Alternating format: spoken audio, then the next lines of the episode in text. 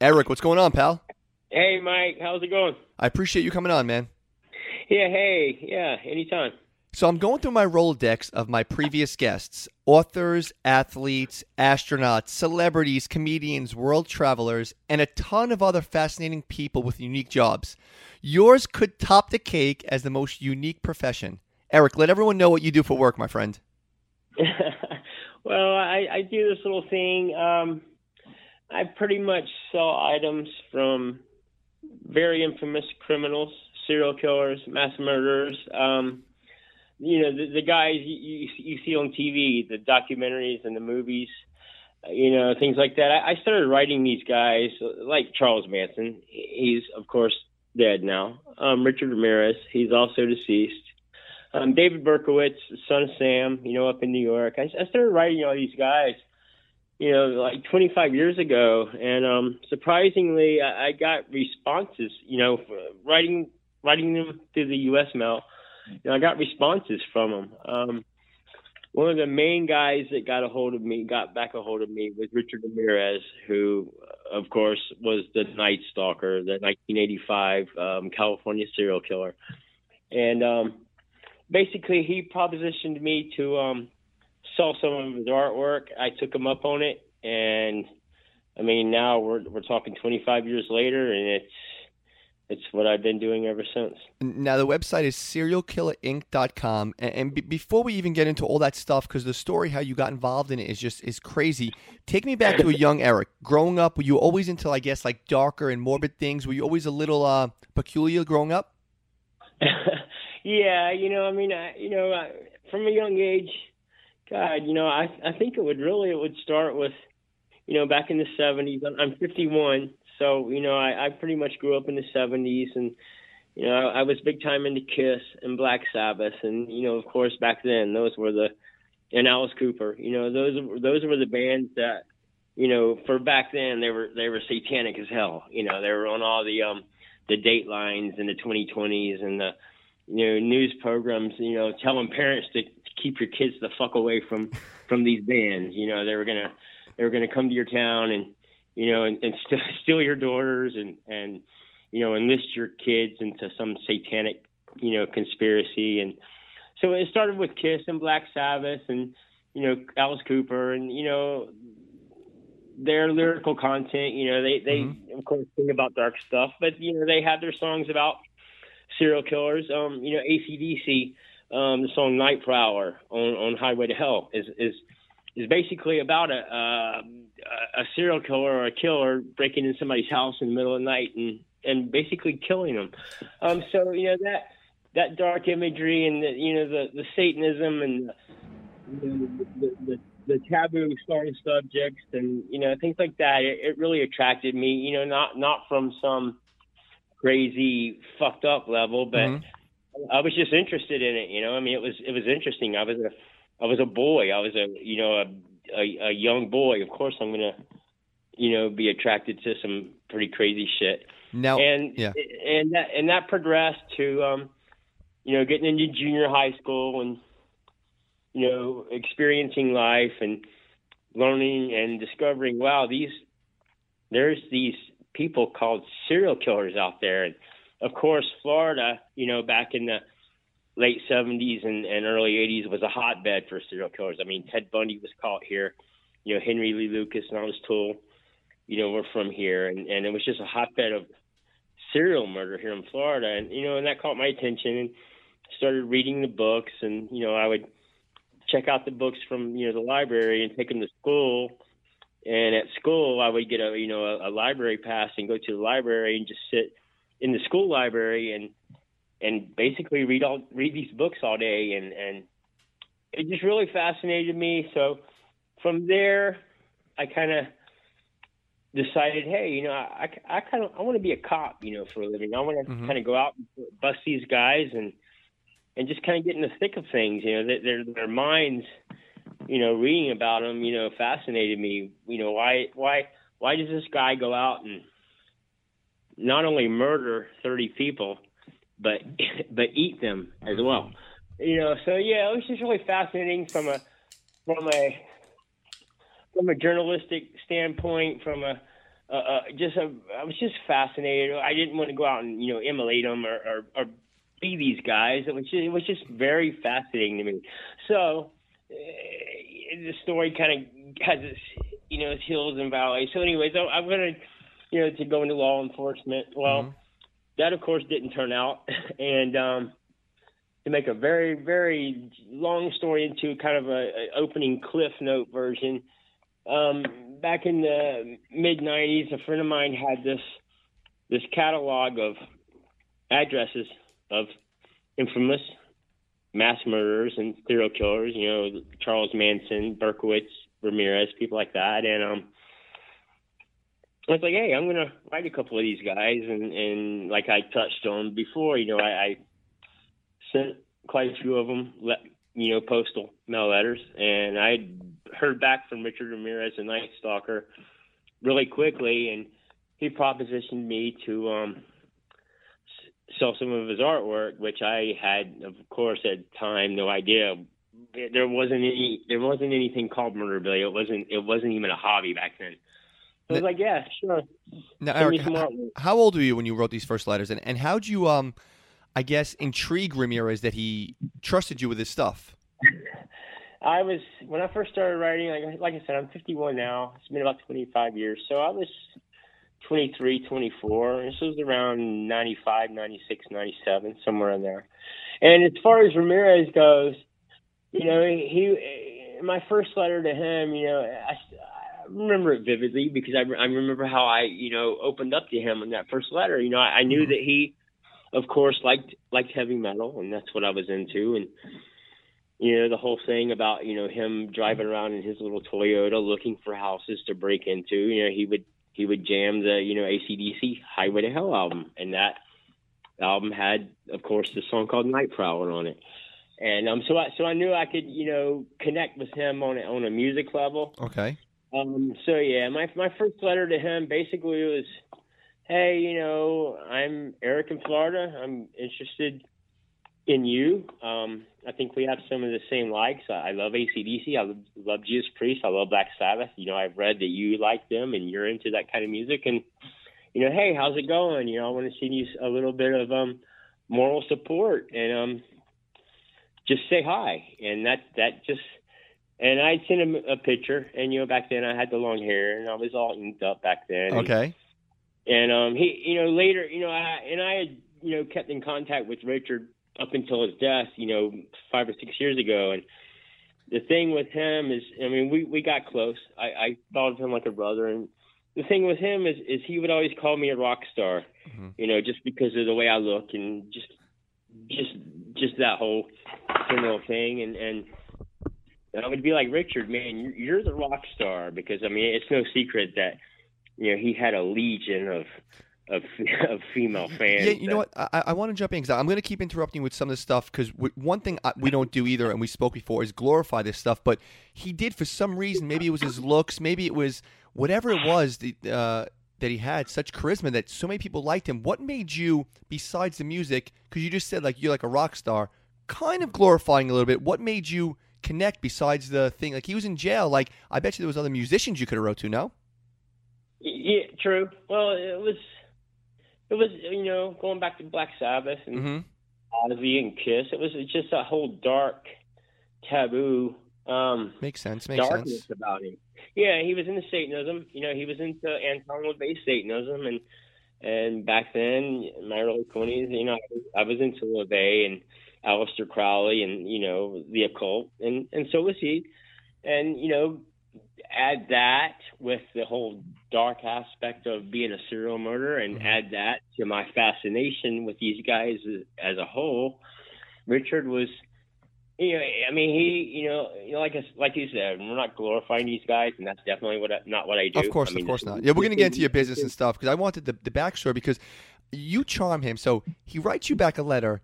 I believe he spoke to you on the phone. Eric, where did it come where he's like, hey, I'm going to send you paintings? Or did you approach that subject like, hey, can you send me some stuff?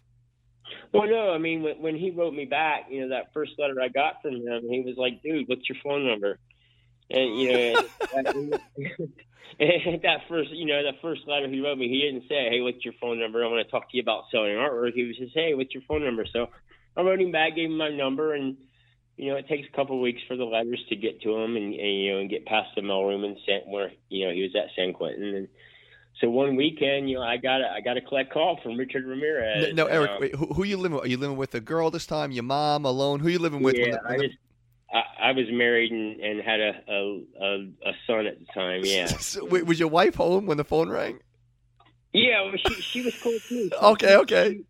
Yeah, she started writing the guys too, so it was kind of like a family. Okay. Imagine that phone call. It's like Eric, Richard Ramirez on the phone. Okay, so tell me about this first phone call. Yeah, you know, that was – our weekends were crazy because the phone would ring and we'd be like, oh, let's see who that is calling us. You know, and back then there was no such thing as caller ID, and you'd have to pick up the phone and see who it was. But, yeah, no, Richard called, and, you know, he's like, hey, you know, blah, blah, blah, this is Richard. Well, I knew who it was from the collect call procedure, you know, when I answered. Sure. But so we just started talking, and I guess, you know, there was chemistry in that phone call, and you know, you can only talk for like 15 minutes at a time before it cuts off. But, you know, halfway through the call, he was like, hey, Eric, you know, how would you feel if I sent you some drawings? Do you think you could sell them? And, you know, like I said, at that time, I had no idea about any of that. So I was like, yeah, I'll sell them. I had no idea how or how I would even go about it, you know, whenever I said, yeah, but of course I'm going to say, yeah, I'm not going to say, no, don't send me any of your artwork. So anyways, yeah, a couple weeks later, I got a package from him, and I was like, fuck, man, there's this new thing called eBay. I'm going to put these up on eBay and see what happens. And, you know, he had sent me a package of, I don't know, 8, 9, 10 drawings. And, you know, I shit you not, I put them up, and within 2 or 3 days, every single one of those drawings were sold, and back then I had sold them for, you know, Richard Ramirez's stuff has always been expensive. But even back then, I had put a high price tag on them, and people bought them. Now you know, you go on eBay, there's a lot of forgery. If I would go on now, you know, back then you couldn't really search it. People just trusted you, like, I promise you, this is Richard Ramirez's art. How'd you like confirm that it really was his? Well, you know, I mean, back then I had no credibility back then because nobody knew who I was or anything. But, you know, I had the large manila envelopes that he would, you know, send me the stuff in, which of course had the San Quentin State Prison, you know, rubber stamp on the front. Okay. And so I would have the letter from him that he would include, because he would always include a letter and have the prices for what he wanted per drawing. So I always provided people with at least a photocopy of that letter and either the actual envelope or a photocopy of the envelope. So, you know, like I said, back then I was nobody back then. Nobody knew who I was. So yeah, it did have a lot to do with trust back in the day. Now, not so much, because everybody in the hobby and probably every infamous killer knows who Eric Holler is, so I have no problem, you know, selling things now. But yeah, back then it was just people trusted that, okay, these items are legitimate, and I mean, it paid off for them. Now, Eric, you know, you're selling them on eBay. You see, you're shocked how quick they're selling. You tell Ramirez. Now, when in your brain does it snap? Okay, I'm selling Ramirez stuff. Let me reach out to these other dudes, and also hey, can I expand my trade? Is that going through your head at this point? Well, no, after – God, I remember how it worked out is that first package, I mean, it made me a good amount of cash, and kind of a weird side story to it, but I had always been into, video games and pinball machines and so forth and so on. So with that first package of art that I sold, I went out and bought a pinball machine, right? You know? So I saw, I was like, wow, you know what? And at the time I was a graphic designer. I had a real job. I worked in the daytime. I did graphic design for a marketing company here in Florida. And so I was able to pay my bills and also buy all these things in excess, pinball machines and foosball tables. And, you know, we would use the money that I was making to go to concerts in Atlanta or Tampa or Miami and Orlando. And so I just started having all this extra money. And so, of course, I wanted more. And so, yeah, then I did start writing, you know, other killers and propositioning them. Wayne Williams, who is the alleged child murderer in Atlanta, I got in really good with him. And I normally do not write child murders. That's one thing I stay away from. But with the Wayne Williams case, if you look into it, there's a lot of doubt that he was really the killer. So that's why I had no problems getting in with Wayne Williams, because there is doubt about him actually being the real killer of that case. So I got in with Wayne Williams. Okay. I got in with a guy named Douglas Clark at San Quentin, he was called the Sunset Strip Slayer. I got in with Berkowitz a little bit, but as far as David Berkowitz, the son of Sam, he wasn't doing any artwork or anything like that, but he would send signed pamphlets and signed religious tracts, and I would end up selling those. Now, Eric, turns out, let me jump in with this. Are you paying for this stuff now? Like, you're telling Ramirez, hey, send me some stuff. Berkowitz, they're sending you stuff. How are you compensating them? Well, you know, back in the day, I used to, God, I would always sidestep that question. You know, say, if you would ask me that 10 years ago, I would have went to another subject and kind of just blew that off. But doing this now for 25 years, you know, and it rubs some people the wrong way, and I understand why. But my answer to that is these guys have basically paid my bills and given me expensive trips that I've taken and arcade rooms and in addition to houses, and so of course I've had their back. Sure. For helping me, and that's the opposition that's against me. Yeah, we're gonna get to that a little later. The opposition. Okay, but and I have no problem saying now. Of course not. I do help these guys out. Yeah. Now, SerialKillerInk.com. When did you accumulate enough, I guess, product or artifacts? We can say memorabilia, murderabilia, whatever you want to say. When did you have enough of it to start your site, and when did you start that site? Well, that's kind of going forward many years. Okay, fill in the dots. I'm sorry. Yeah, well, no, I sold on eBay for 5 or 6 years. Wow. Until about 2000, 2001. And everything kind of happened at once as far as that aspect goes, because eBay, and as we will get into later, my main opponent, Mr. Andy Kahan, persuaded eBay to outlaw those type items, and that was in 2000 or 2001. Also, at that very time, I was going through a divorce. It wasn't anything related to the whole serial killer thing. It was just we just hit our end of our relationship. And so I kind of put things on hold for 5 or 6 years as far as selling, but I was still writing and still collecting and still, gathering a mass of inventory. And 5, 6 years passed, and I started selling again, and then I opened the website, and it just took off from there.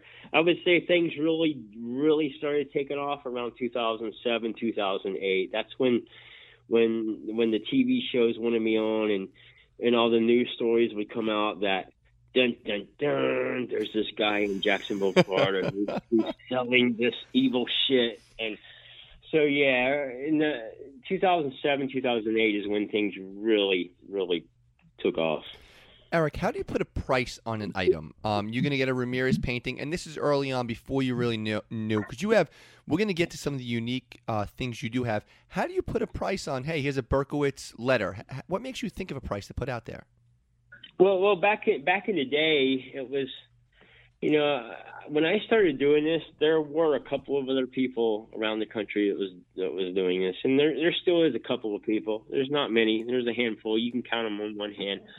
But we would all kind of dip on each other and kind of see, what are they charging for a Berkowitz? Like, okay, I'm going to undercut them by $10 or this and that. Now it's just, I know the price is just because I've done this for 25 years. I know what items are worth. So if I got a Gacy painting in tomorrow, if it's a Pogo the Clown painting, I know that I can put that up on the website tomorrow for for $3,500. Wow. I don't have to research it. You know, I just like anything else, you do something long enough, you're going to know what you're doing in that field.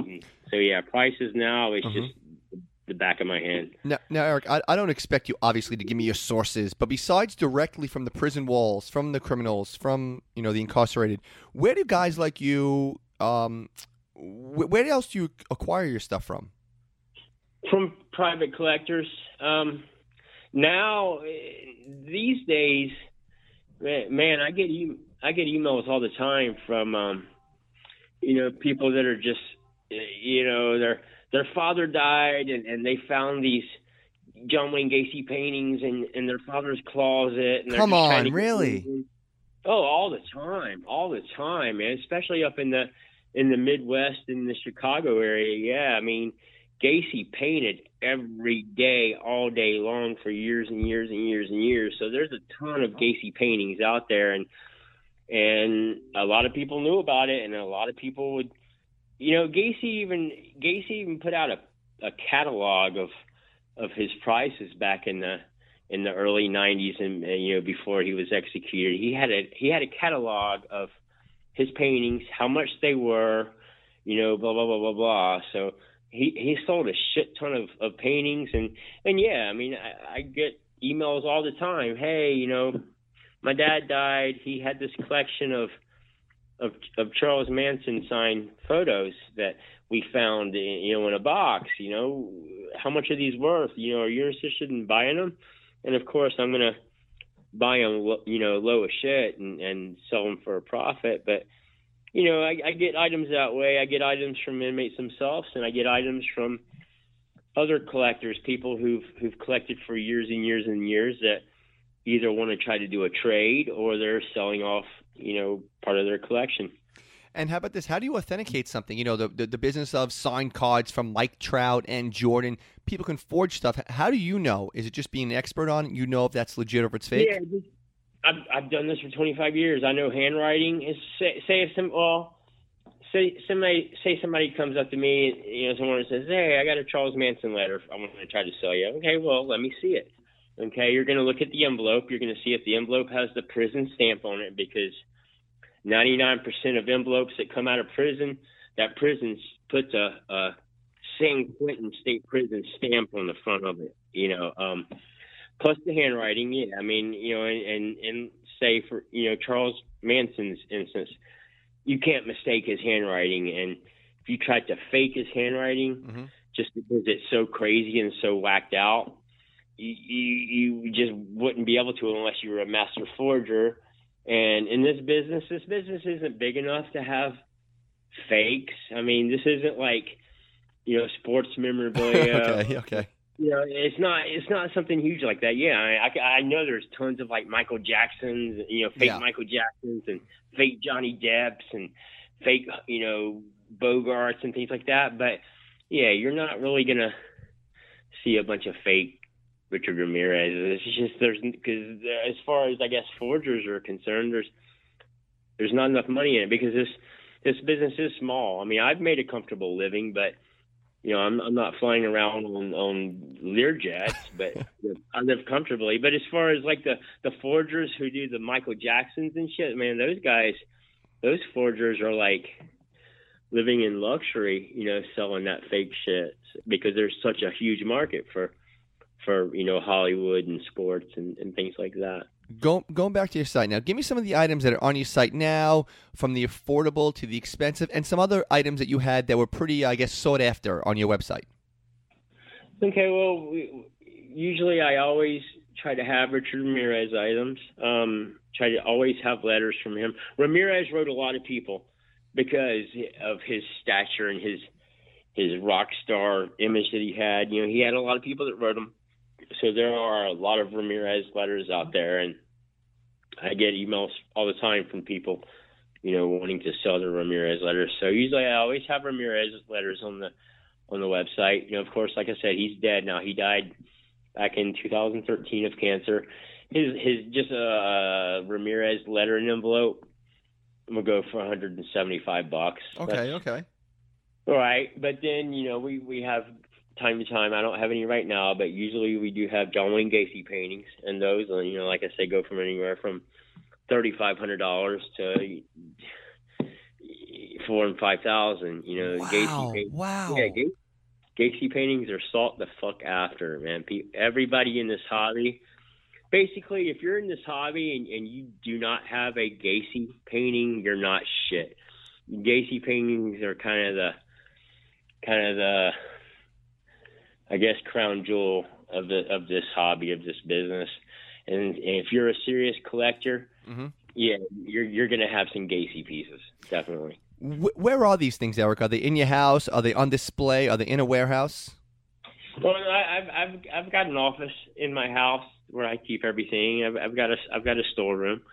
Back in the day, my walls were, you know, plastered with all their paintings and you know, and so forth and so on. But now, no, because anything I get now, I'm just wanting to turn it over, you know, and make a profit on it. It's, you know, I stopped putting things up on the wall because it became a hassle. Because if I'm selling things, I'm not going to want to go get something framed to get it, you know, professionally framed, mm-hmm. put it up on the wall, and put money into displaying it for 3 months, and then it sells. So now, when I get things now, they just, you know, I catalog everything, put everything up on the website, and it sits in inventory until it sells. Now, Eric, Yankees win the World Series. Fans, collectors, they're rushing. You know, they're getting autographs, memorabilia, and stuff. And this is a serious question. And I like to have fun, but I'm making jokes here. Are you the same way when, like, tragedy happens? Like, holy shit, how can I get my hands on a piece of blank without, like, naming a specific tragedy? Are you thinking right away, like, oh, I would love to get a piece of that to try to sell it? I used to be. Okay. You know, and here's an example. I'm not like that so much anymore, just because, I mean, don't get me wrong, I love what I do, and I still have a passion for it. But 10, 15 years ago, my passion was times 100 what it is now. Okay, here's a short little story. Back in, I would say it was 2010, 2011, there was a guy named Anthony Sowell up in Cleveland. He was called the Cleveland Strangler. He would lure strawberries to his house in the ghetto, and he would kill them there. And this is a very infamous case. You can Google it, Anthony Sowell, Cleveland Strangler. There's movies, there's documentaries. Anyways, he would bury these strawberries on his property in the backyard. Well, I got in touch with him right after he was arrested, a couple weeks after he was arrested. And he brought up to me, well, hey, you know, I'm interested in making some money. I tell you what, why don't you have someone, if you can have someone go to my property and get soil and dirt from my backyard, and I will tell you the exact places where to get the soil, because those were the places that he buried the bodies. So I had somebody up in Cleveland climb the fence, because they had fenced in the whole property. Yeah, you can Google that too. There's news stories about that too. Yeah, I had actually sold soil from his backyard that were the exact spots that he had buried his victims. And wow, that's kind of crazy. I wouldn't do it now. Yeah. You know? But like I said, 10 or 15 years ago, dude, I was all about that shit. And yeah, it's brutal and it's crass, mm-hmm.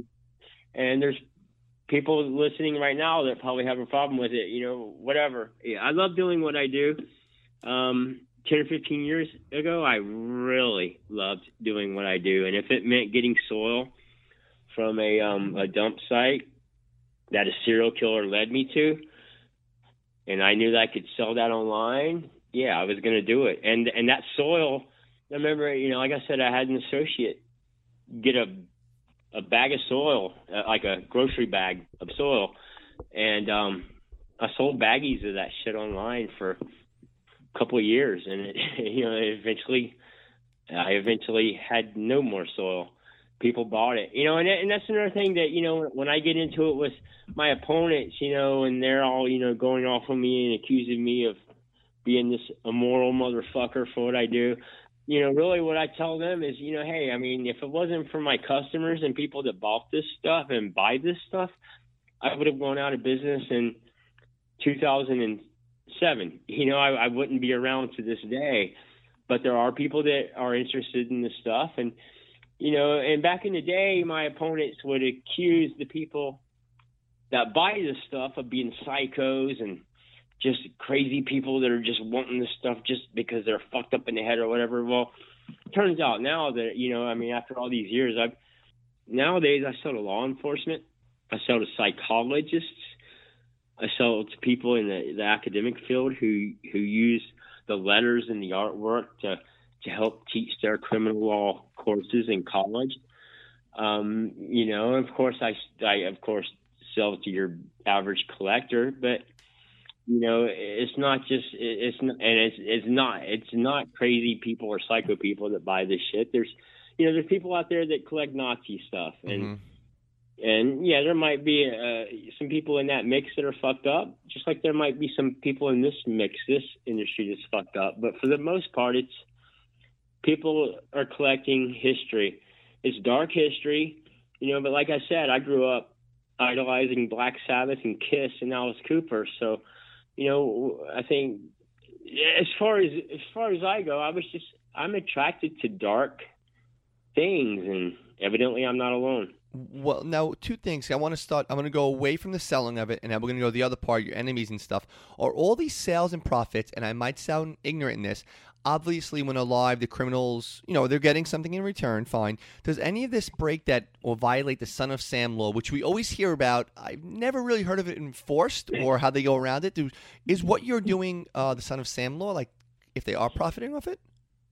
Yeah, That statute is laughable and comical in itself. Okay. The way that statute even came about, they were trying to stop David Berkowitz. It's, you know, Son of Sam law. It's named after him. They were trying to stop him from profiting off movies and book deals, which you're talking thousands and thousands of dollars that they were trying to stop him from making.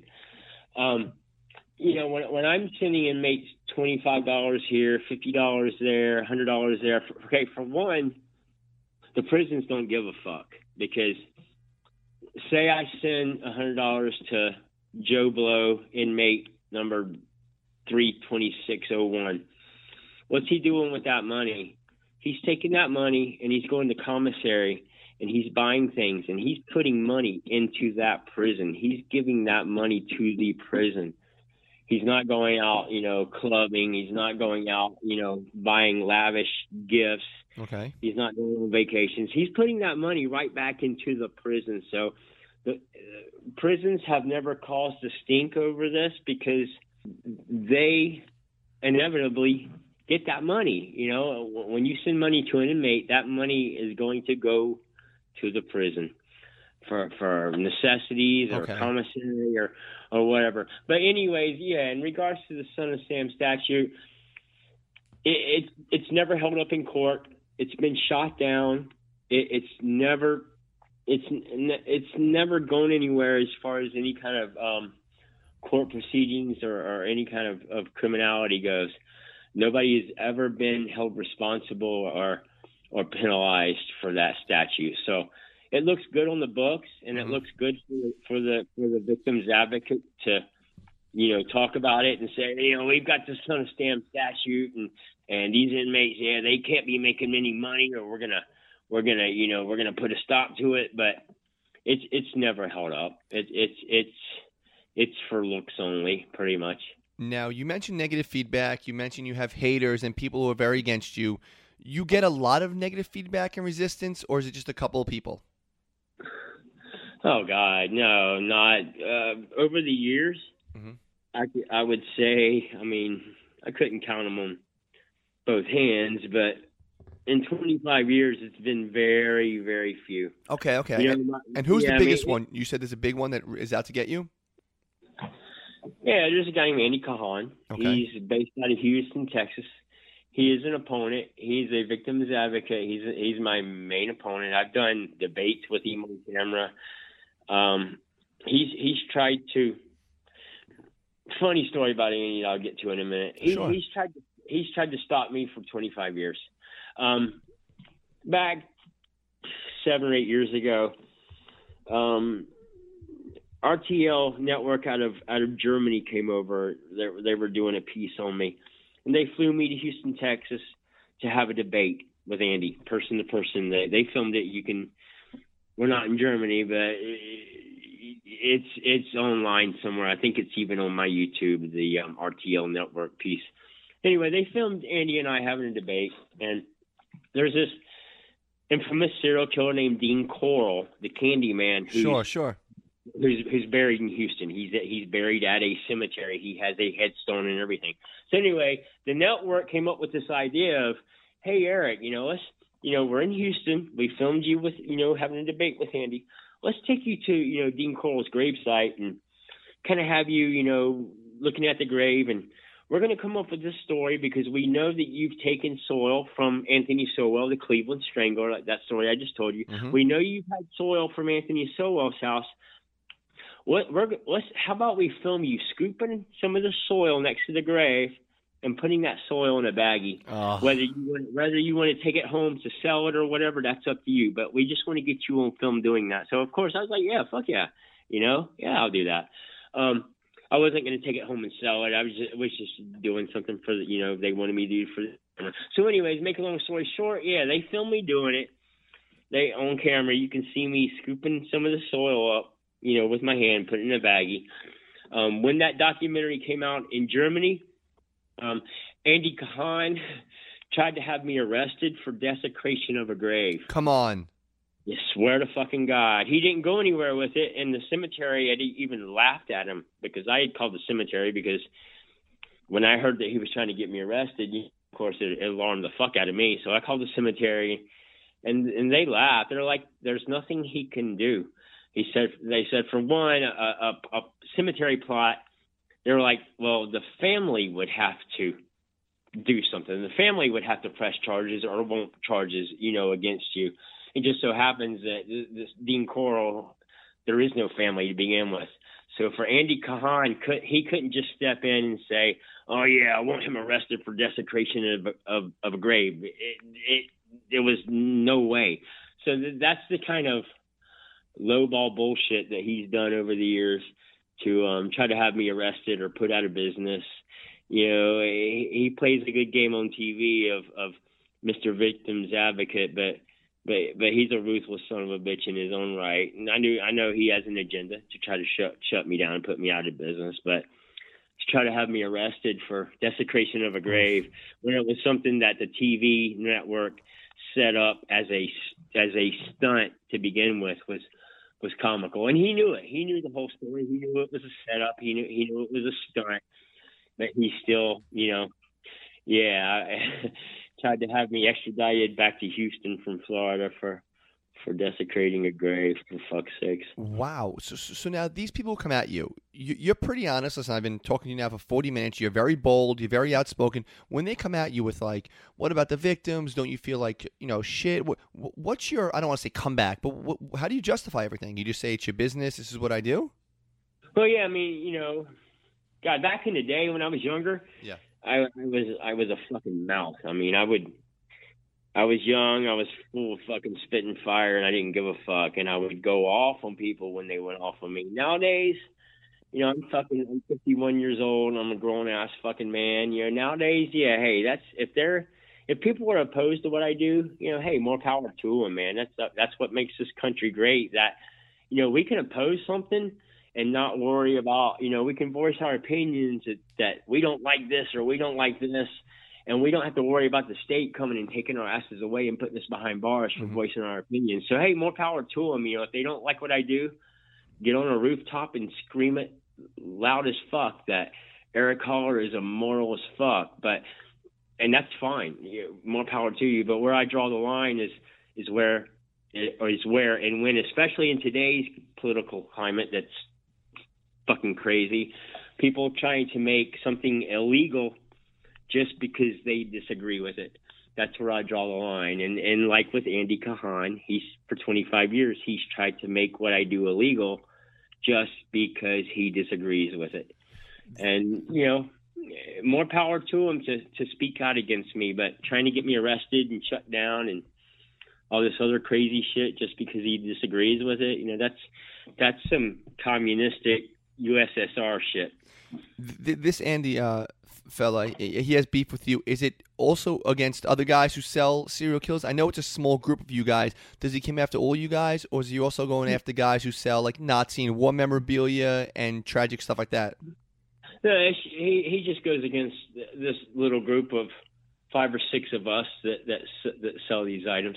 He doesn't give a fuck about anything else because that's his claim to fame. Okay. You know, trying to stop the memorabilia industry. And, you know, and he goes around, and I don't know if he does it anymore, but, you know, back whenever, you know, 5, 6 years ago, he would go on these speaking tours where he would speak at wherever the fuck. And for years, he bought. He never bought anything from me because I would never sell him anything.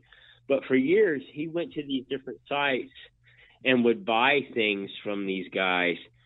You know, he would buy Charles Manson letters because he would use those letters and that artwork at his speaking engagements to say how bad it was to buy this stuff when he was buying the stuff to show how bad it was buying the stuff is. So yeah, he's an enigma, and you know whatever, more power to him.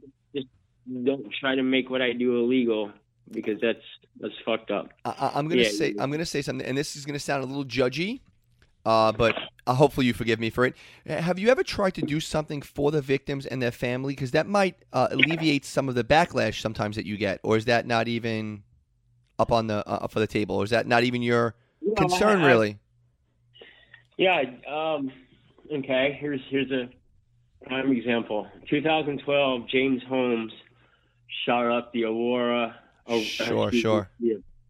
movie theater, Batman. I think it was the Dark Knight or the Dark Knight Rises.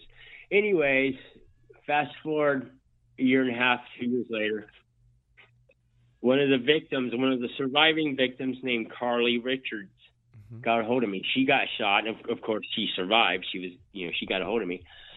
She got shot up pretty bad though. The shooting pretty much ruined her life.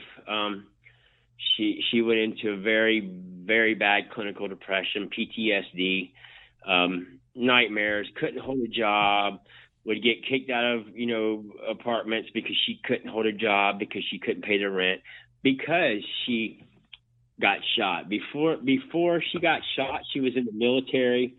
She was a very, very successful, very outstanding, very outspoken, very outgoing girl. When she got shot, it destroyed her life. Well, anyway, she had came to me a year and a half after the incident and was like, "Hey, I just had my final surgery. I've got with me right now some buckshot that they had taken out of me, the final couple of pellets. Is there anything we could do to maybe, you know, would you be interested in buying these?" No shit, really? Yeah, right. So I called her. I confirmed that she was really who she said she was. She was Carly Richards, who got shot at the Aurora, one of the surviving victims. So she sent me the birdshot pellets.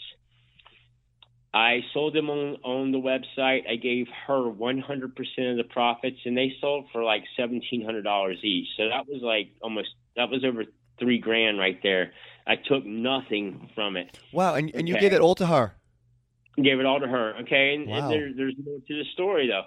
So I was like, well, do you have anything else that we could possibly, you know, raise some money with? And she said, well, I've got my purse and my jacket that I was wearing that night, but they're all riddled with bullet holes. I was like, okay, there you go, right there. They're all riddled with bullet holes. Send those to me, and I'll put them on the website and sell them. Make a long story short, again, put them on the website. John Walsh from America's Most Wanted, back 4 or 5 years ago, he had a museum in Washington, D.C. called the D.C. Crime Museum. Sure. John Walsh bought the purse and the jacket for $3,000 to put on display in his museum, and again, 100% 100% of the profits, 100%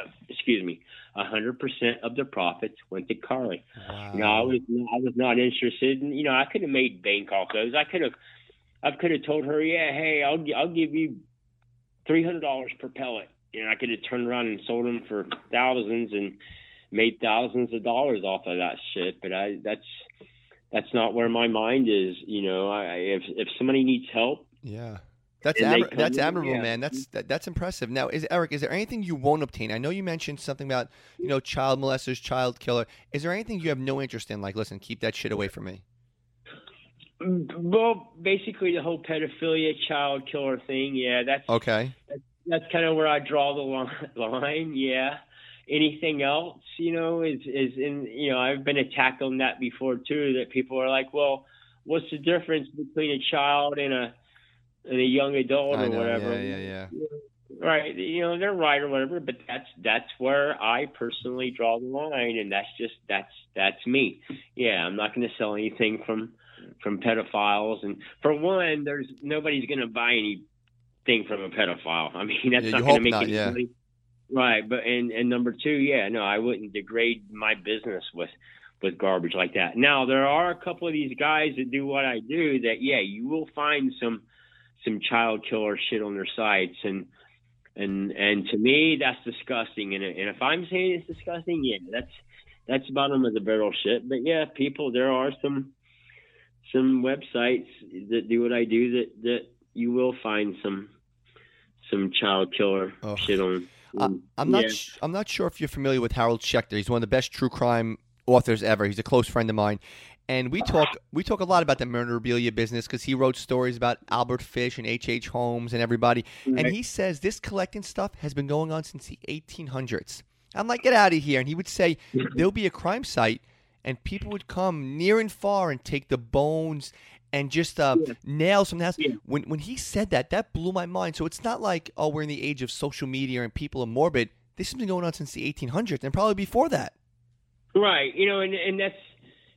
I don't know if I had read if this is something from Harold that I had read, but one of the gangsters in Chicago, and I forget who it was because I'm just not versed in the whole mafia and gangland type stuff. But one of those guys, Capone or Dillinger, one of them was shot and killed on the sidewalk outside of like a restaurant or something.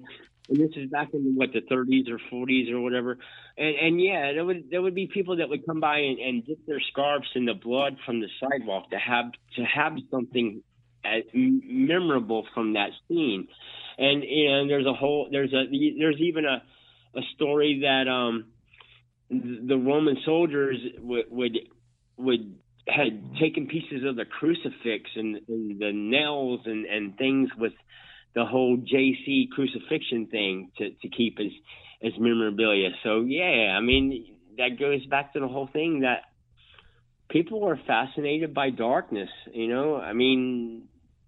damn sure am, yeah. Do you consider yourself a collector or a dealer or both? Now I am a dealer. 25 years ago, I was a collector. Is there a piece right now in your collection that would bother you to sell? Like, I don't want to part with this because of whatever connection. No, not now. There was a piece that I held on to a very, very long time. A guy named Sean Sellers out of Oklahoma, who he was a Satanist. He killed his parents. He was the youngest person at the time in the 80s. He was the youngest person sentenced to death. I gotten close with him and developed a very good friendship with him, before he was executed. He was executed in 99, I believe. But he had painted me a goodbye painting. And I had kept that painting up until a couple of years ago. And that was one of the pieces that I thought I would never sell, but someone wanted it and they offered a decent amount. And I don't have it anymore. So I now know whatever I get now, just because, dude, I've had it all over the years. I mean, I've had panties from female killers. I've had false teeth from mass murderers. I've had fucking soil from dump sites. So I've had it all, you know, and now it's good enough for me to just say, hey, you know what? That piece right there, I sold that. That came from me. So that's my satisfaction in it now. And you know, it's all money driven to me now. I don't, you know, like I said, 15, 20 years ago, I was very, very, very passionate about what I do. I'm still passionate, but not like I used to be. I was watching. I was watching a video on you, and you were at an auction. And what were you with? Was it the Unabomber stuff or the Zodiac memorabilia? First of all, where are these auctions? And is that weird to be in something so infamous as like the Zodiac sunglasses and stuff like that? Okay, that was actually National Geographic Taboo. Okay. Had sent me to Atlanta. The United States Marshal's Office had all of the Unabomber, Ted Kaczynski, they had all of his stuff stored away for, 20 years? He was arrested in the 90s, I believe. The U.S. Marshal's Office had all his stuff from the cabin in Montana where he was arrested. They had all that stuff stored away. The U.S. government knew that there was interest in those items, and they sold the hoodie and sunglasses. They sold the actual manifesto. They sold the typewriter that he used to type the manifesto. They sold all his actions, his hunting paraphernalia. And they donated all that to the victims of his crimes, which was very honorable. And I would have done the same thing in that case. They're the government. They, you know, they better have donated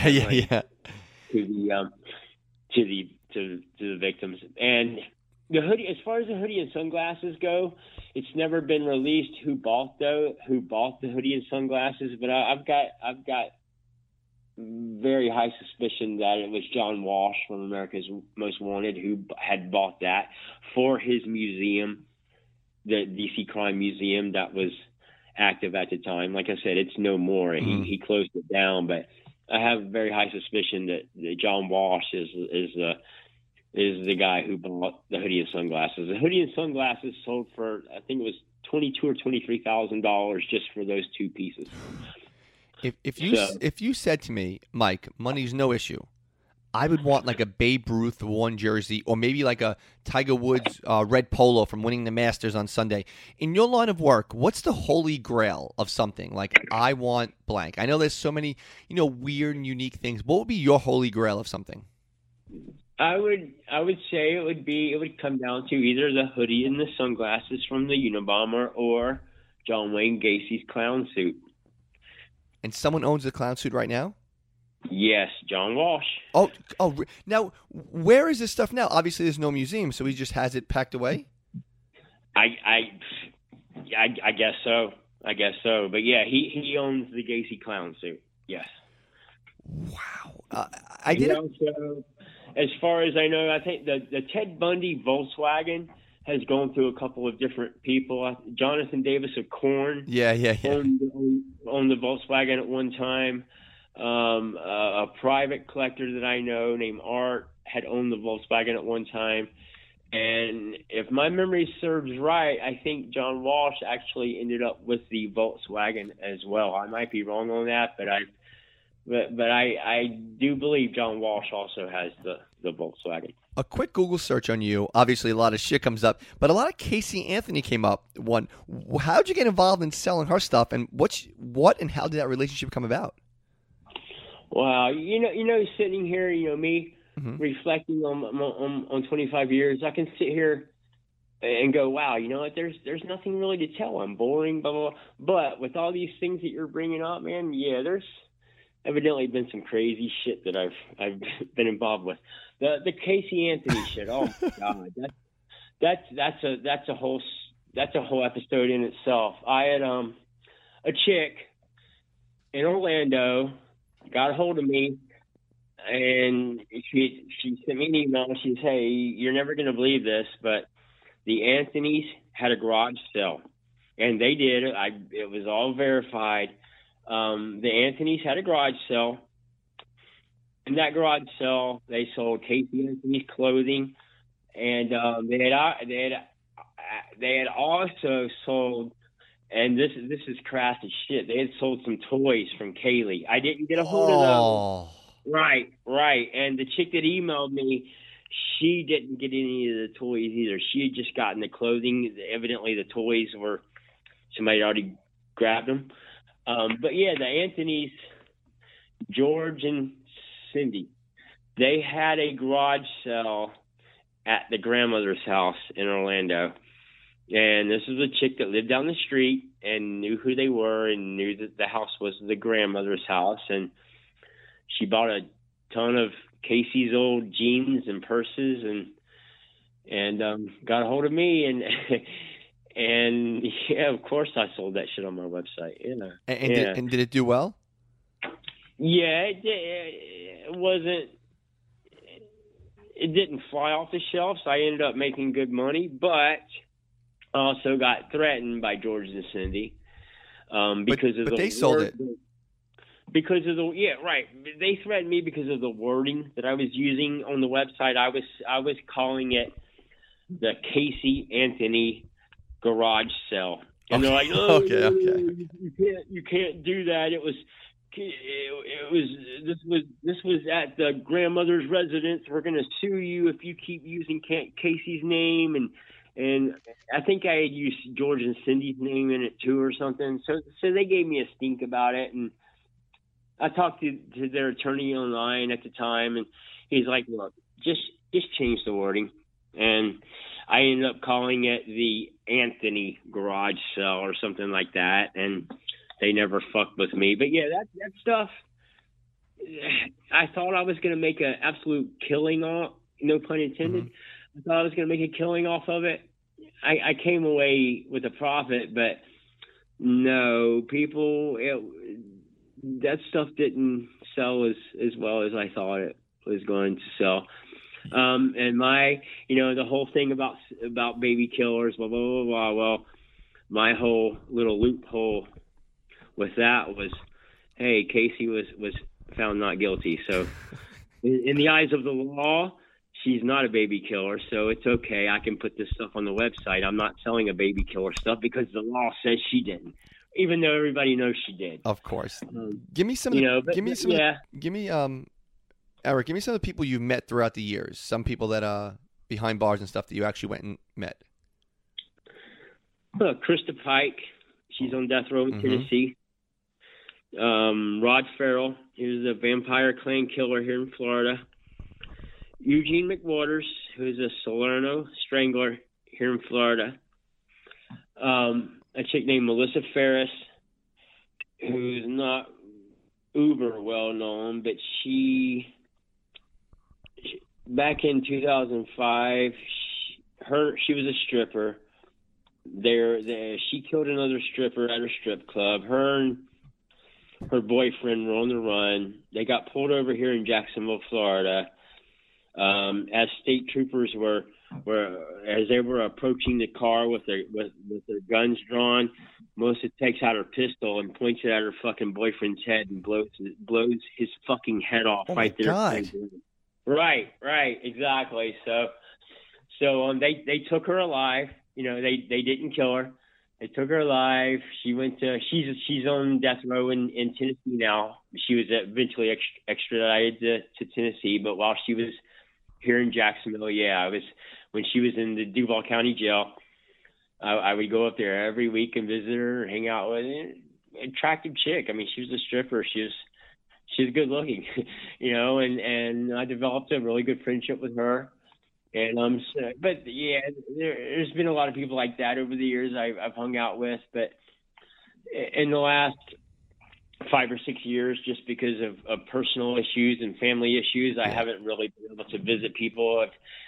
I had my mom recently passed away, but she was an Alzheimer's patient. And the last 5 years of her life, I was basically caregiving for her. So I didn't have a lot of time to go to prisons and visit and like I used to.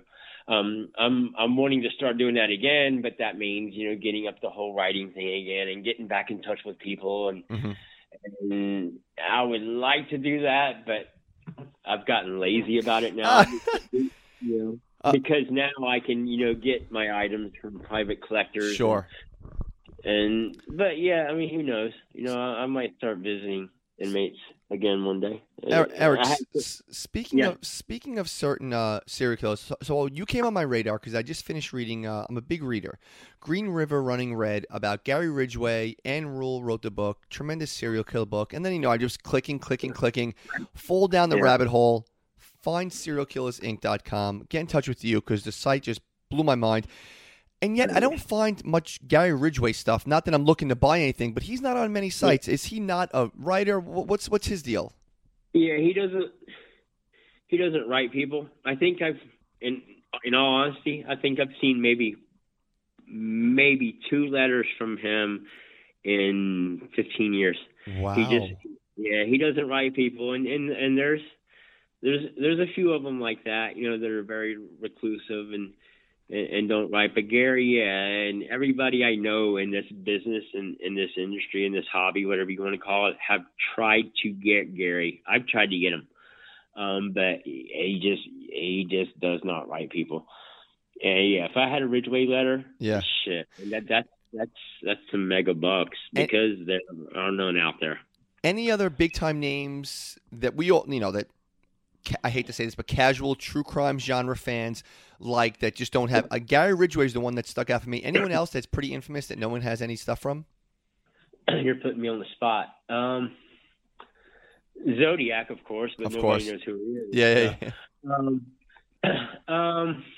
God, yeah, like I said, you're putting me on the spot. I know there's many that people don't have anything from, but I'm just drawing a blank. A lot of overseas killers.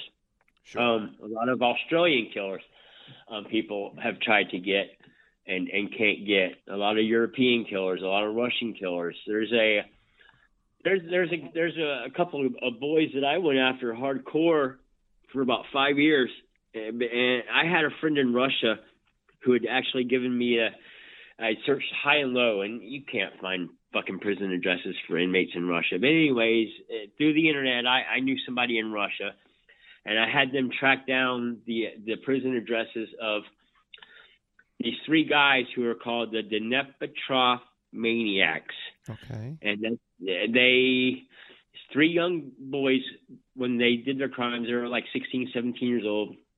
They killed like 30 people, and they filmed it. And there's you can Google. There's it's called Three Guys, One Hammer. Oh my God. And, yeah, they kill people with hammers, and it's pretty brutal. You can find it. Anyways, they were Russian, Ukrainian actually, and I had a friend in Russia who tracked them down, their prison addresses down. I wrote them in English. I typed out, you know, in Word, English letter. I translated the Russian. I translated Ukrainian, and I put all three letters in envelopes. And I did this for 5 years trying to get them to write me back. And she had told me, she was like, you know, they might not even be getting your letters because prisons here in Russia. Oh, they're a lot different. They don't give a fuck about giving their inmates letters. So she was like, you know, either they got my letters and they just did not want to write back, or they never saw any of my letters. And that's what I'm thinking, because I mean, I basically propositioned them to, hey, you know, you guys want to make some money? You're in a Russian prison. You want to make some American money? Mm-hmm. Get with me. And I never heard anything. So, yeah, the Russian authorities, the Russian prisons were probably reading those letters. And like I said, I had those letters translated to Russian and Ukrainian. So when they opened the envelope, if they couldn't read English, there was other ways to read it. Right. So I'm thinking they just never got my letters. And after 4 or 5 years, yeah, I gave up. But I really tried. I went after them hard. I would write letters constantly and could never get them. But, yeah, if you're ever bored and you want to – there's a documentary on YouTube. They're called the Dnepropetrovsk Maniacs. And the spelling of the Dnepropetrovsk, it's weird Russian spelling, But if you even sound it out, you'll find the documentary on YouTube. And they were fucking brutal. You ready to finish up with some quick hit questions? Yeah, let's do it. Best serial killer documentary ever is? Holy fuck. Oh, God, you're putting me on the fucking spot again. Best serial killer documentary. I'm not going to say it's a documentary, but the movie Zodiac with Gyllenhaal that was released. Yeah, I love that. Love it. And it is kind of a documentary because it's very true to form, factual movie. So that's my documentary. Weirdest thing someone has sent you. I have a lot of authors. Well, you know, I have a lot of people on, and they always say, like, fans send them some crazy shit. I know you're in the business. What's the weirdest thing someone's ever sent you? Pubic hair. Really? Yeah. Just in the mail. You just got some pubic hair. A baggie of pubic hair wanting me to sell it. Yeah, yeah. Best. I don't know if you're a big reader. Best serial killer book. The Making of a Serial Killer, the Danny Rolling Gainesville Murders story by Sandra London and Danny Rolling. That book is phenomenal. It's graphic as fuck. Do you have a favorite serial killer that if there's an article about, you're not missing it, that if you're just laying around, you do a quick Google search? Because he was my boy, Richard Ramirez. And why? You never met him? Not in person, no. Uh-uh. You can sit down and have a beer with one. Obviously, I think this answer is going to be Ramirez, but you can sit down and have a beer with one of these criminals. Who would it be? Zodiac. Oh, that's a good. You know, that's a good answer. Yeah. Hey, yeah. Let me ask you this one, Eric. Why don't you think? And thank God we don't. Why don't we have more active or well-known serial killers now? Why are they not as active or prevalent now? Technology. Okay. You know, back in the 70s and 80s. There was no DNA, you know. Nowadays, you kill one person, you're going to get fucking caught. Yeah. So you think some of these guys might have these rages and these urges, but they kind of just they can't fulfill their stuff because they're getting caught too quickly. Yeah, yeah, and you know, and plus all these stories about you know this guy killed a prostitute, you know, now he's going to trial. He's killed one prostitute. You know, guys like that, yeah, if this was the 70s, they would have went on and on and on and on until they got caught. But technology and DNA today, they kill one person and they're busted. So, yeah, I think there's a lot of serial killer wannabes that are in prison now that only got one kill and they were aspiring to get a lot more but just could not do it. You know where I think the industry – I'm going to finish up with this – where I think the industry would have made the most money – action figures. It sounds silly and corny. People love action figures. You really don't see serial killer action figures. I know on Etsy there's a few of those little small ones. That's something is that surprising they never picked up really? Right. There is one line that's amazing. It's called Spectre Studios. SPECTRE Studios. This guy makes them out of his house. But they are phenomenal. He does the Zodiac. He does Ramirez. He does Gacy, Bundy, Dahmer, Gein. And they are amazing. Every time, you know, I get my hands on them from time to time. And they sell very quickly. They're very, expensive? Yeah. $200. Okay. Yeah. And they look really good? Very good. Google Spectre Studios serial killers. Yeah, I'm going to check that out right now. Eric, listen, give the plug where people can check you out. Twitter, Facebook, Instagram, your website, of course, all the unique stuff, all that jazz. You can just basically go to the website, SerialKillersInk.net. We do have a Serial Killers Inc. Facebook page, but Facebook is so passe now. I really don't use it a lot. You can look me up on my personal Facebook. I post a lot of crazy shit on my personal Facebook, but I do get political and I do get into my other aspects of my life. And my Facebook is just Eric Wayne Holler. You can look me up on there. I'll add you. I don't have the Facebook. I got to tell you, I just looked up Spectre Studios. Wow. Yeah. These are like real life detailed. They're badass. Oh my God. Dude, buy me the set. You got it, brother. Anything you need.